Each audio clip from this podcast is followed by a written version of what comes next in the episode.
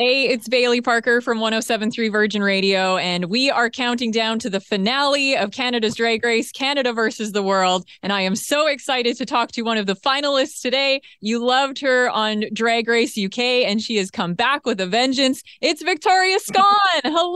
Hello. Hello, Bailey. How are you? I'm so good. How are you? How are you feeling about the finale this week? I'm great. I'm very excited. I'm nervous. All of the all of the above, really. Are you excited? I am. I've been really enjoying the season, so I'm really mm. curious what the last episode is going to be like and who's going to take the crown. I know, right? I know. We, they gave us little snippets, and God, I look really sexy in that uh, trailer for next week. I'm excited to see it. I can't remember a thing.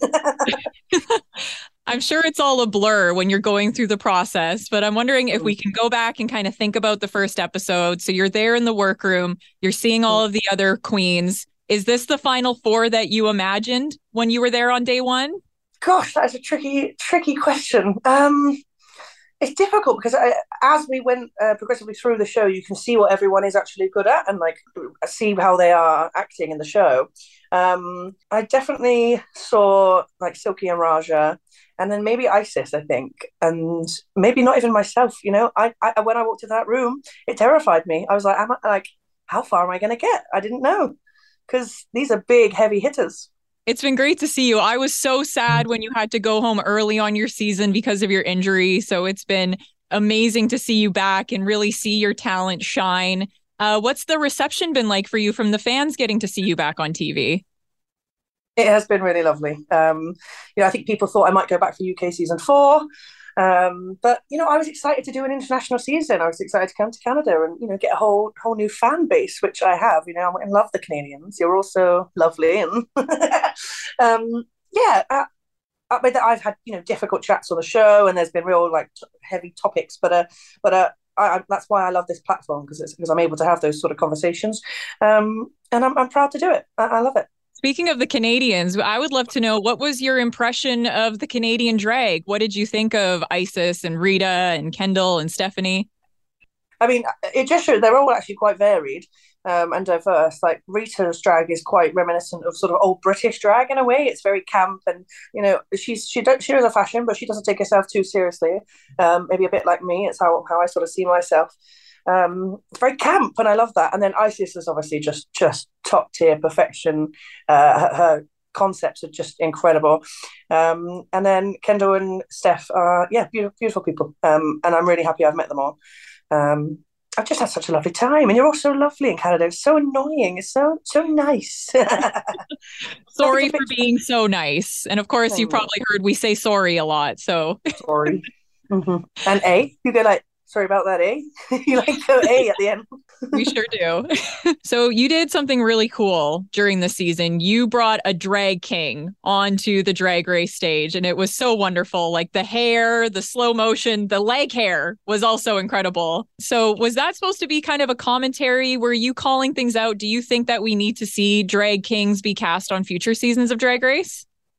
Yeah, of course. I mean, you know, I said it on the show. I don't perform as a drag king that's not what I do, but I felt really important that I wanted to incorporate a drag king look somewhere um, in my package that I took with me to Canada. Um, drag kings are not cast, and of course we've had drag king looks or like masculine uh, presenting looks from other drag queens, but we still can't deny that they have not cast a cis woman drag queen or a non-binary person drag king that works as a drag king. um, and I think we absolutely need it, uh, in my opinion. Um, which you know they don't have to listen to, but I'm not going to have the platform and not say it because drag kings are such a big part of the drag scene, um, especially here in the UK. Um, a lot of my family are drag kings, as in my drag family. Um, my mum and dad are drag kings, you know. my nan, she's a drag king.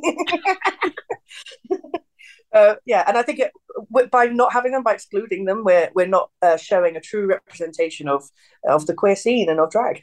I'm very passionate about it. Can you tell?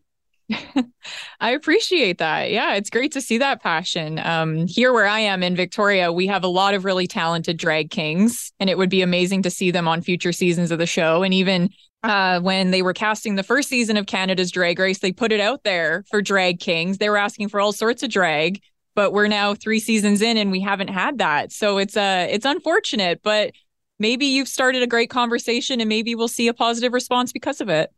Yeah, I mean that's the goal. Um, what's the excuse now? Now I've done it. Why not? It was entertaining and it was a look and it's got people talking. And you know, it would, it would bring a whole different audience to watch as well. Is that what we want? You know, we want to reach more people. Have you heard of the no. game Shag Marry, Kill? You had a lot of romances and loves on the show, so I thought we could do a round of that.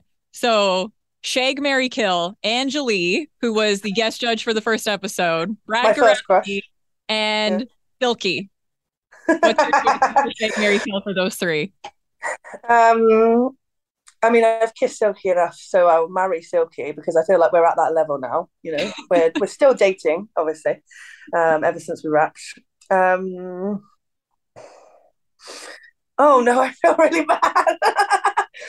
um, I'll kiss Brad, and I will kill Anjali because I didn't win that week, so it's her fault. Speaking of Silky, is Silky a good kisser? Oh, she's fabulous. she's very passionate. yeah, I thoroughly recommend. 10 out of 10. So, looking forward to the finale this week. Why should you win Canada's Drag Race Canada versus the world? Um, I think my drag represents a lot of different types of people, um, people that haven't had recognition on Drag Race or in the queer scene. Um, I think a lot of people will feel seen and feel important and empowered if I were to win. But ultimately, I think I ultimately I deserve to win because I'm a very good drag queen. One more question for you, Victoria. What have you learned about yourself through your experience on this season? I've learned that I always have to have a reason and a meaning behind doing something, and uh, it has to. I can't just do drag to look pretty or for no uh, particular like narrative i need to have it's almost like you know when people go oh what, what's that tattoo mean like i have to have a meaning i can't just do art and it not mean something to me it has to have a, a story behind it or a purpose or a reason and i love that about me it means i'm a very passionate person and i care a lot about what art i put out into the world so yeah well, that's great. Victoria, thank you so much for taking the time to chat with me. I will be rooting for you in this finale. All the best and can't wait to see how the episode turns out. Thank you so much. See you soon.